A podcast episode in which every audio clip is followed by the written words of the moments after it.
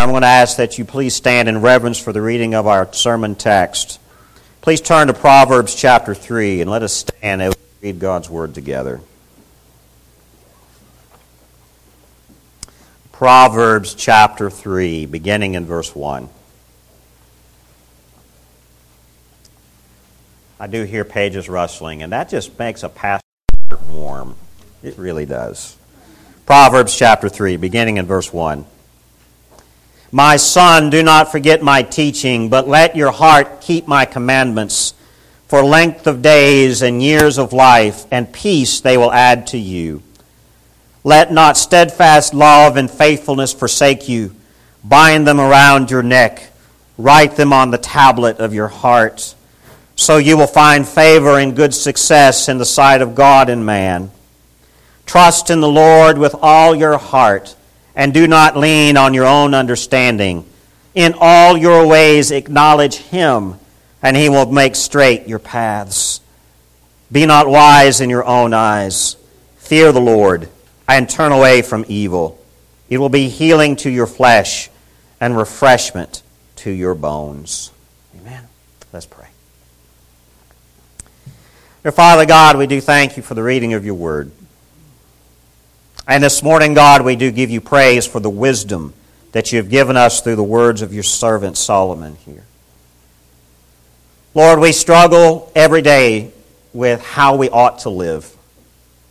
Sometimes we think we're making the right choices, sometimes we know that we're not, but for some reason we stumble and we're searching constantly. And I pray, God, that you've given us these words. You've given us your insight. You've given us direction. And Lord, I pray this morning that you would just speak to us. Let these words of yours ring true in our spirit. Let this time be a time of honor to you. We thank you, dear Lord, in Jesus' name. Amen. Amen. Please have a seat. The Proverbs are words of wisdom to us, and I feel like for, the, for at least the month of September that it is a good place for us to be here as a church. Over the summer, we, we were focused in the book of Psalms, and we looked at several of the Psalms together and looking at and finding Christ in the Psalms of David. And now I think it is, is prudent for us, at least for the month of September, uh, just to kind of transition into the book of Proverbs and just learn from the wisdom of the Lord. It's a wonderful thing. It seems like in the fall, the fall of the year for us seems to be a time of new beginnings and transitions with school beginning and new classes starting, uh, with sometimes even promotions at work seem to happen around this time of year. Uh, there's a lot of new things happening. The, the, the weather is changing. Uh, uh hallelujah, the weather is going to begin cool, getting cooler, right? Amen. And we always love it. This is good sleep weather this time of year, right? And so it's a wonderful time of year, I think, for us for the next few weeks. Let us look at the, the Proverbs of Solomon here. As God has spoken through him, we can learn here. The Proverbs, what are Proverbs? I don't know if you've ever really pondered this, but what are Proverbs? We hear them all the time. We use Proverbs all the time. Maybe not the Proverbs of Solomon, but whenever we are trying to teach someone something that is important, a lot of times we will do so in a proverb, right? Um, a penny saved is a penny earned, right? That's a, that's a very common proverb. Uh, another one is like mother, like daughter. Right? You've heard that before. Uh, a proverb is, uh, they're, they're short little uh, colloquiums. They're short little pithy phrases that are designed and intended to stick with us and so that we will remember and learn something profound. Think about this. It, it does not necessarily require multiple volumes of philosophical writing for us to finally understand some deep thought.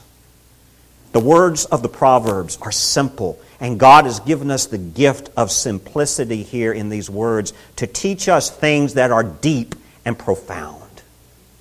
So I want to challenge us this month if you have never really spent many, much time in the Proverbs, the Proverbs are, are really very convenient for us to study at home. You know, there's 31 pro- chapters of the book of Proverbs. You can take one chapter a day for a month. And just sit there and just read through it and meditate and just soak in the wisdom in these short, very sharp words. Amen. Now, the collection of Proverbs that we have here in our canon of Scripture are clearly attributed to uh, King Solomon, you know, David's son, King Solomon. When we look at Proverbs chapter 1, verse 1, we get, I mean, it, there is no doubt. It begins in Proverbs chapter 1, verse 1, the Proverbs of Solomon, son of David, king of Israel. If there is any doubt of who these Proverbs are attributed to, look right there. Right? The tradition of Solomon was that he was a very wise king. Right? We know that Solomon, when he came uh, into his, his monarchy, he prayed to the Lord for wisdom. And God granted that gift to Solomon. And, he, and as, a, as a result, Solomon and, and the nation of Israel, they gained a reputation in the ancient world beyond reproach.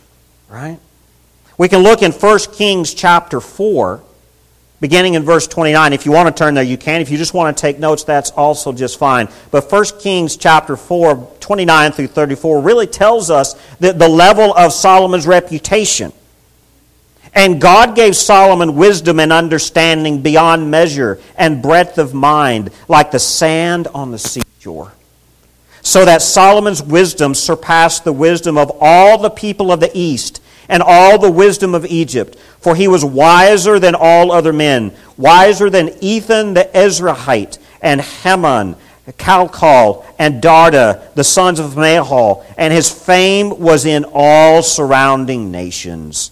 He also spoke 3,000 proverbs, and his songs were 1,005. He spoke of trees from the cedar that is in Lebanon to the hyssop that grows out of the wall. He spoke also of beasts and of birds and of reptiles and of fish. And people of all nations came to hear the wisdom of Solomon and from all the kings of the earth who had heard of his wisdom. Now we know that Solomon here did not just sit around and, and write out random sayings. The wisdom of Solomon was a gift of God. And I think that is what attracted the nations to him with his reputation of knowledge and wisdom. They said, This is a man that is beyond that we understand. He is a man that is beyond us. He has something that we don't have. And that was attractive for the nations to come. I would argue that in our day and age that, that, that it is no difference. But unfortunately, in our society, in our day and age, we don't have time for the wisdom of God. We are distracted by other things. We are attracted to Netflix. How many people spend more time on Netflix than they spend in the Word of God? How much time do we spend on social media?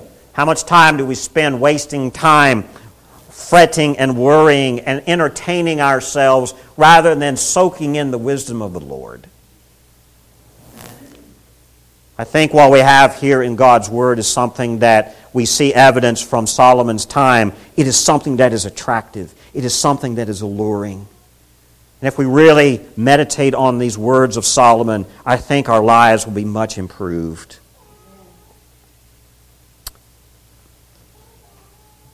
Let me ask you this. What, what, do we see here in God's Word? What do we see here in the Proverbs? These verses that we read in Proverbs chapter 3 speak of a father to a son, most likely Solomon to his son, trying to guide him and direct him in his path. I don't know about you, but there's, there, there's something about the wisdom of a father that sticks with you, right? There's the wisdom of a parent.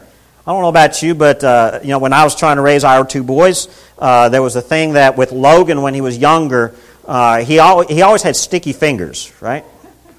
Right? I'm talking about sticky fingers from jelly. He just the, and children are naturally curious. They're wanting to touch things. They're wanting to experience things. They're wanting to grab things, right? And I saw early on in Logan that if I didn't get a, ra- a grasp, grasp of that, he was going to break things every chance we got. Hey, everywhere we'd go, we'd break something or he'd take something. I'd, I'd get in the car and, hey, Daddy, look what I found, and it didn't belong to him. You know, that kind of stuff. And so, I don't know. I, I, this didn't take long for me to, devi- to design, but there, there became a, a, a, common phrase between me and Logan. And Logan to this day uh, abhors it whenever I begin to say it because he doesn't do this now, but it's a common reminder of his childhood. I'd say, Logan, um, if it doesn't belong to us, and he would know the response, don't touch it. It was one of these common little, short little phrases between father and son that he understood when I said, don't touch it. He understood he doesn't touch it. But I, I caused that saying, if you notice the beginning of that saying, it was I would, I would ask him a question and allow him to answer. I would say, Logan, if it doesn't belong to us, don't touch it. He would know the response. I allowed him to think through the answer. And this is what God, in his fatherly wisdom to us, does for us through the Proverbs.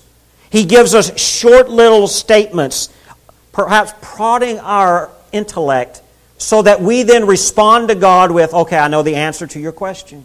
Short little things. If, if nothing, parents, if you're frustrated with teaching children, the wisdom of Proverbs are a great example.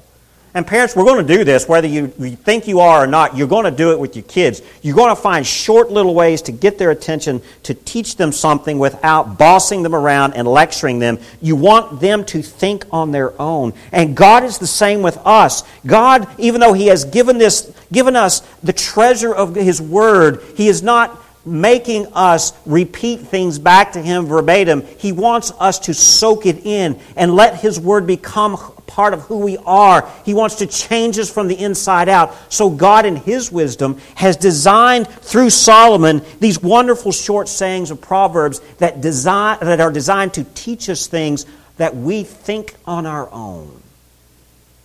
You understand? That's how a proverb works.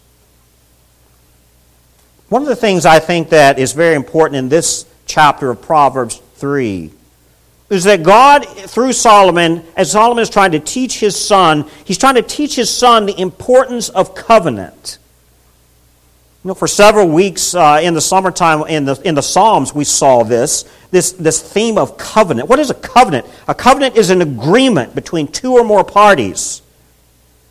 And what Solomon the father is trying to teach his son through chapter 3 here and these different proverbial sayings is that there is a commitment between us and the Lord that God Himself has initiated. God has initiated a covenant with His people, and then we have a response in the covenant back to Him.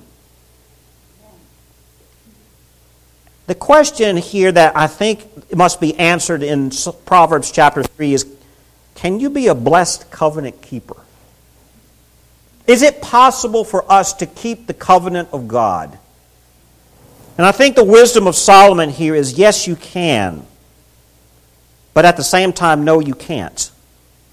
It's a, bo- it's a double edged sword. It's, have you ever tried to follow God's word? Have you ever tried to follow the, the laws of God? Have, it's, it, is it easy or is it hard? Uh, it's, diff- it's the most difficult thing that anyone can try to do is to try to be a good, holy, righteous person before the Lord. That's why I think a lot of people just reject God's word. They reject all things godly because they feel like it's impossible to match up to God's expectations.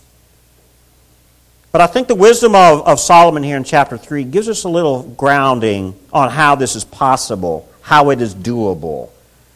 You see, through faith, in the regeneration, the regenerate gift of salvation through Jesus Christ, the faith that we have in Christ is what allows God to change us, to make us new, and to allow us to then be able to follow God's Word.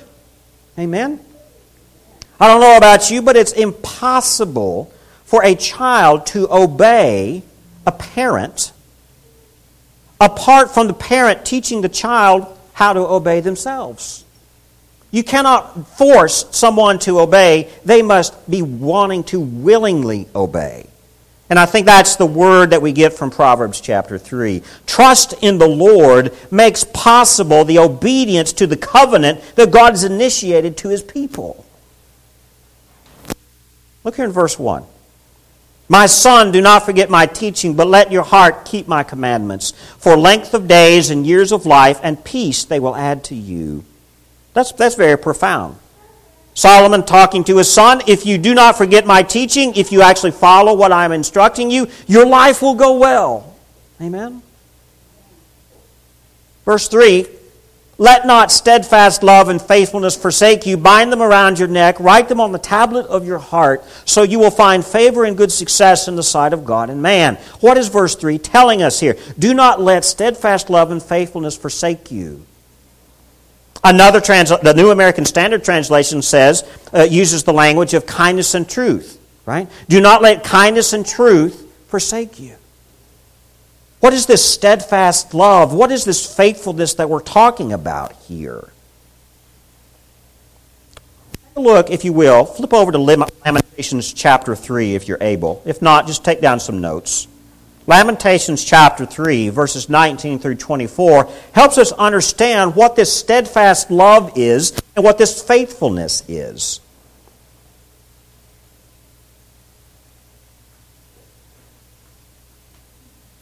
Lamentations chapter 3, beginning in verse 19. The prophet Jeremiah says this Remember my affliction and my wanderings, the wormwood and the gall. My soul continually remembers it and is bowed down within me. But this I call to mind, and therefore I have hope. The steadfast love of the Lord never ceases. His mercies never come to an end. They are new every morning. Great is your faithfulness. The Lord is my portion, says my soul. Therefore, I will hope in him. The steadfast love of God is something that is dependable. The steadfast love of God is something that is trustworthy because God never fails. And if we think and meditate and ponder on what God has done, we will be humbled in the fact that God is always faithful to us. And what Jeremiah the prophet is reminding us in his lament is that when our souls are continually in turmoil, has anyone in this room ever been in that situation where your soul is in constant upheaval? The medicine for that is to call to mind the steadfast love of God and His faithfulness to us. The truth that God exhibits is that God Himself is true. And whenever our souls are in torment, we are forgetting that steadiness of truth. We are forgetting God's steadfast love for us. Because God is the faithful rewarder for those who meditate on His love and whose souls are changed and made new in Christ. You see where we're going here? You see, this steadfast love of the Lord never ceases. What does it mean to have steadfast love? To be faithful? It means to be fixed in place, to be unwavering, to be consistent, to be reliable, to be enduring. How many of us, when we find ourselves in a, a, a, an upheaval of life, right? Can we just say life happens? Monday morning comes. the kids are not cooperating. The boss is, he, he just has too many expectations. And we don't know how we're going to get through the day, much less the week. I think what we see here in the Proverbs of Solomon is let not the steadfast love and faithfulness of God forsake you. And we are to bind this truth. We are to bind God's love and bind God's faithfulness. We are to bind God's kindness and bind God's truth around our neck so that it goes with us wherever we go. How many of us have a piece of jewelry or an item that we keep as a, as a memory, a, a, namesake, something that, we, that causes us to remember a kindness or a fondness of our lives? Y'all have some things like that? Yeah, I, I think we all do. I mean, I've got some things in my, in my home that belong to some very important people in my life, family members, or those who have had an impact on my life. I, rem- I, I, would have a book that someone has given me, and whenever I read that book, I remember the kindness of the person who gave it to me. Right? Or, or we, we may have little trinkets that we keep as a, as a keepsake. And why do we do that? Because it brings memory to something that is fond. that is very nice, that reminds us of, some, of a better day when things were, were lovely. You remember, you know, you know the, the, the, the proverbial saying of hindsight is 2020? I, I think on some levels we could, that's a dangerous thing, but at some levels I think it's also very helpful. Is that when you look back on the days of old, yeah, there were some troubled times, but you know what? There were some also some good times. And I think even in Scripture, if we look at God's Word and we say, you know what? God has shown us through the history of humanity, of God's interaction with mankind in God's Word, He shows us time and time again how faithful He is and how wonderful His Word is. Amen? Now, this idea of binding this steadfast love and faithfulness around our neck is something that we can understand when we look at Deuteronomy chapter 6. Deuteronomy chapter 6. Again, you don't have to flip there if you don't want to. If you just want to take notes, please do so. Deuteronomy chapter 6. Uh, binding something around the neck and writing God's word on the tablet of our heart uh, is reflective of the Shema in Deuteronomy chapter 6 and then Jeremiah's prophecy in chapter 31. But in Deuteronomy chapter 6, beginning in verse 1. Now, this is the commandment, the statutes, and the rules that the Lord your God commanded me to teach you, that you may do them in the land to which you are going over to possess it, that you may fear the Lord your God, you and your son and your son's son, by keeping all his statutes and his commandments, which I command you all the days of your life, and that your days may be long. Sound familiar? It's a rep- Solomon's Proverbs is really just repeating this theme of Deuteronomy chapter 6. Verse 3 of Deuteronomy chapter 6 continues Hear therefore, O Israel, and be careful to do them, that it may go well with you, and that you may multiply greatly, as the Lord, the God of your fathers, has promised you, in a land flowing with milk and honey. So, as long as we are learning the ways of the Lord, as long as we are faithfully adhering to and faithfully learning and understanding God's Word and God's ways, things go well. It's when we avoid that that the Scriptures tell us it will not. Look here in Deuteronomy chapter 6, verse 4. Hear, O Israel, the Lord our God, the Lord is one. You shall love the Lord your God with all your heart, with all your soul, with all your might. And these words that I command you today shall be in your heart. You shall teach them diligently to your children, and shall talk of them when you sit in your house, and when you walk by the way, and when you lie down, and when you rise. You shall bind them as a sign on your hand, and they shall be as frontlets between your eyes. You shall write them on the doorposts of your house and on your gates. This idea in Deuteronomy uh, chapter 6, verses 8 and 9, remind us of what Solomon is saying to us in Proverbs chapter 3, verse 3, about binding God's commands and his words around our neck and writing them on the tablet of our hearts. The Old Testament Mosaic law is reminding and, and, and actually commanding that the children of Israel and God's people should bind God's word as a sign around their hand, like wrapping it around their hand and then placing it between their eyes. Now, symbolically, this means that you, when you apply God's word to your hand, all that you put your hand to, all that you do, would bring glory to the Lord because you are doing it in honor of Him. When you place it between your eyes, it's as if it's the first thing that you ever try to do this? Try to put something, try to put your hand between your eyes. It's, it's kind of a distraction, and you got you got to look around to the things beyond you, right? And so it, it's the first thing that directs your path. It is on your mind. It is how you think.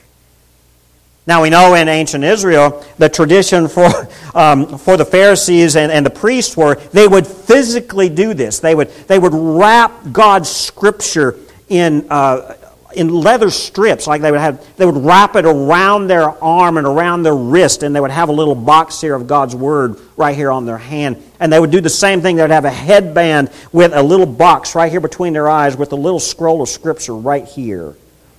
They took it literally. When we look at Deuteronomy chapter 6 and verse 9 as well, you shall write them on the doorpost of your house and on your gates. To this day, it's very common that when you go into a, a, Jewish household, they will have a scroll of Scripture at the doorpost, on the doorframe, as you come in and out of the house. Rhonda and I have that on our house.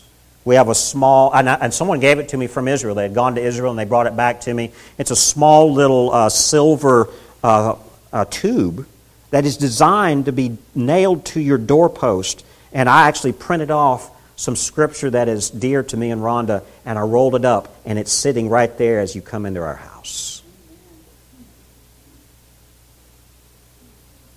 So God here expects His Word, He expects His ways to be very much a part of who we are. If that means literally taking some type of jewelry and putting it around your neck and carrying God's word with you. I mean, we do it. How many people have a little cross on a necklace right now? Some of us in this room probably do that, right? Why do we do it? It's because we want to take reminders with us of God's love for us through His Son, Jesus Christ, and the salvation possible to us. That's why we carry these little symbols with us.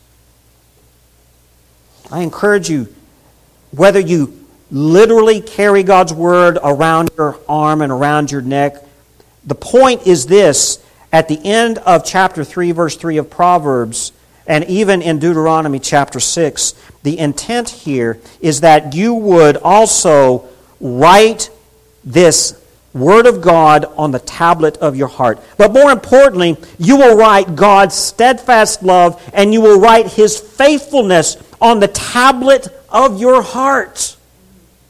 Take God's kindness and take God's truth. Take His steadfast love with you. Take His faithfulness to you. God has initiated a covenant with us. And if we take His love and His faithfulness and write it on our heart,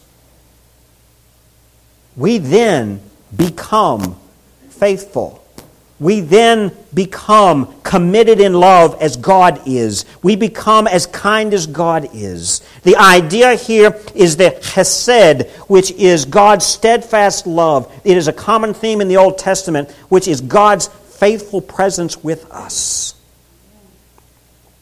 There is absolutely no way for us to keep God's word and his commands unless it becomes a part of who we are. It must change our heart. We must write this love and this faithfulness on the tablet of our heart.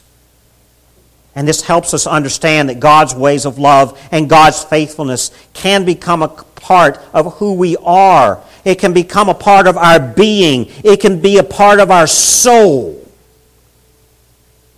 And here's my question for us all does this faith in Christ that you claim actually change your soul? Or does this faith in Christ that we claim just something that we, we mouth?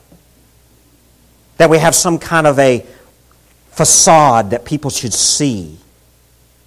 You see, even in the Old Testament, God expected His love and His faithfulness to change us from the inside out, to change our very essence, to change our very being. If the faith in Christ that we proclaim is not that deep, if the faith in Christ that we proclaim is not making our very soul loving as God is loving and making our soul as faithful as God is faithful to us, then we are just giving lip service to a very important covenant through the blood of Jesus Christ.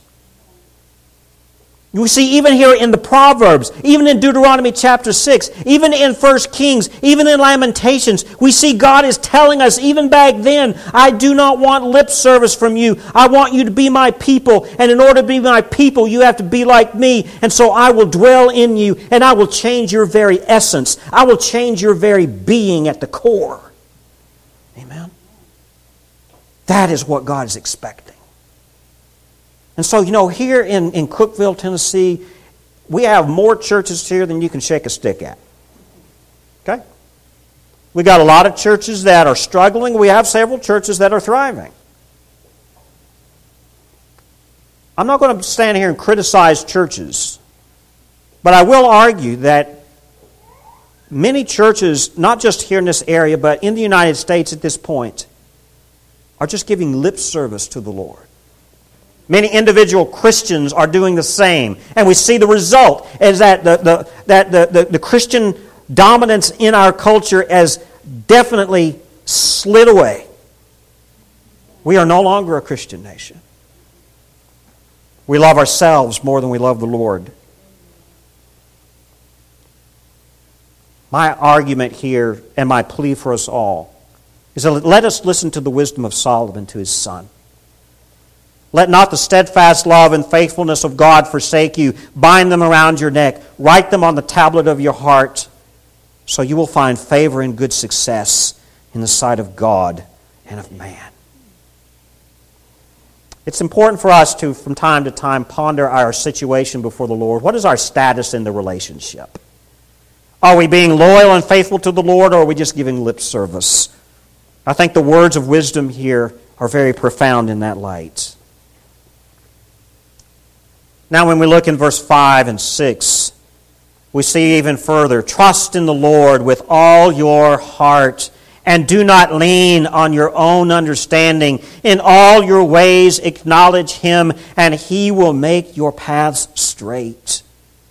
Verse 7 continues the same idea in verse 5. Be not wise in your own eyes. Fear the Lord and turn away from evil. Verse 8 It will be healing to your flesh and refreshment to your bones. You notice what the wisdom is being talked about here? Anyway, when we notice here in, in this wonderful proverb, right? We notice that there's a contrast here. We, we, there's a contrast between trying to do things your own way and doing things God's way trying to maintain control over our lives and our thoughts versus allowing God to change us so that He is in control of our lives and our thoughts. There's a stark contrast here, isn't there? In verse 5, we see, Trust in the Lord with all your heart. That's the first part of the proverb. Trust in the Lord with all your heart. In other words, trust in the Lord with all that you are, your very being, your very essence, your soul. The second part of verse 5 is what is very profound. And do not lean on your own understanding. That echoes in verse 7. Be not wise in your own eyes. I don't know about you, but I find it exhausting. I find it wearisome. Try to make it my way. Amen? No matter how much I try, nobody's going to listen to me. They ignore me. It exhausts me. Right? No matter how much I want things to go a certain way that I'm dreaming, it never goes the way that I imagined, and it just lets me down, and then I'm exhausted after the effort. I don't know about you, but I think the words of Solomon here are, are so profound that if, if, if the world who is living with stress and anxiety would just look at this, I think stress and anxiety would disappear. Why are we anxious? It's because things aren't going the way we want them to go. Why are we worried? It's because it's not the way we imagined or, try, or we're trying to build it. And I think the words of Solomon here are very profound. Do not lean on your own understanding. Be not wise in your own eyes. Instead, trust in the Lord with your heart. Fear the Lord and turn away from evil. You see the point here? Trust in the Lord with all your hearts. Fear the Lord your God and your days will be long.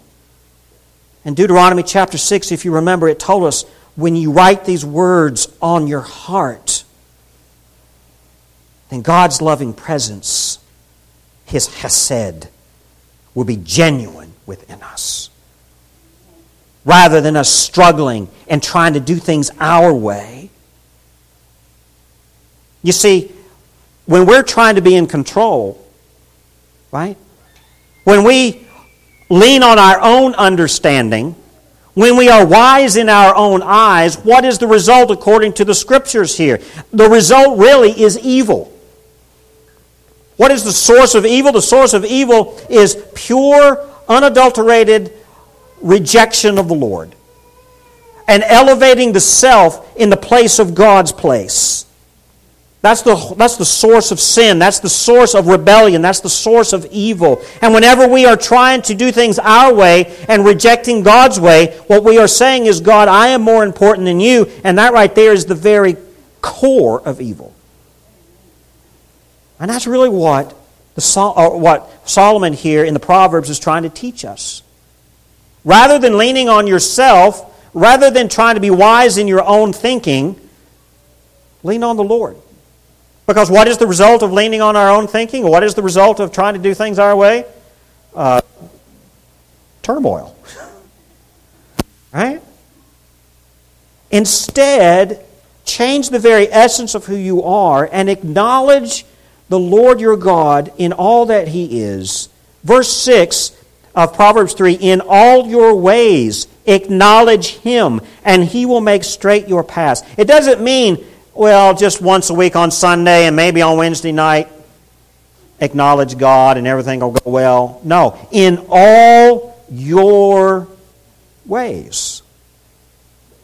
If God is not at the very core of who you are, if His love and His faithfulness have not transformed your very being into His likeness, into the image of Christ, then you have not in all your ways acknowledged Him. And if we have not in all of our ways acknowledged Christ, then our paths will be very crooked and rough. But if we acknowledge Him in all of our ways, in the very fiber of one's being, in one's very essence, we are either autonomous beings trying to rule ourselves, or we are the same as God's love and faithfulness. There is no in between. So, who are you this morning? Imagine who you are in the middle. Just examine your very being, your very essence. Are you an autonomous, independent human who runs your own life? Or are you someone who surrenders to the will of the Lord and God's love and faithfulness has transformed you into Him, His likeness, His being? If our very essence, our very being, our very soul, is more godlike and more Christ-like as God's love and faithfulness is, then our paths will be straight. But how does this happen? We see here's the problem with the proverbs. Many people think, well, if I do, then this will happen. That's not what the proverbs are saying, does it?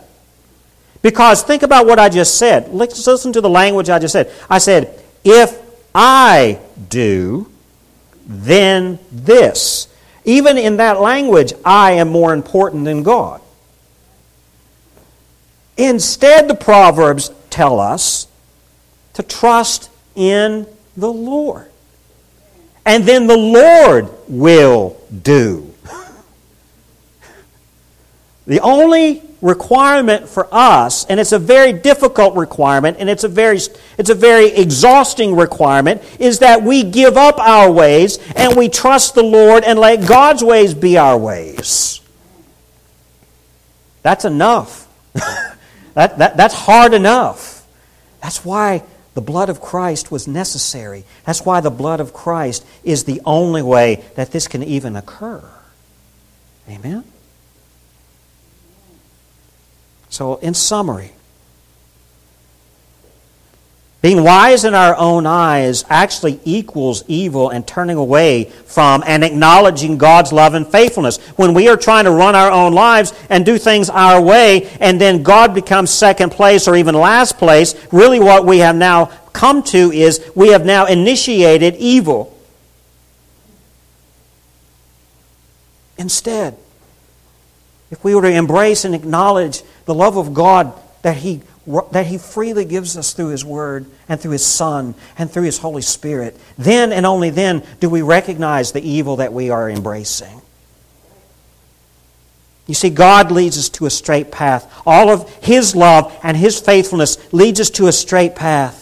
And in verse 8 of Psalm 30, of Proverbs 3, verse 8, we'll close with this.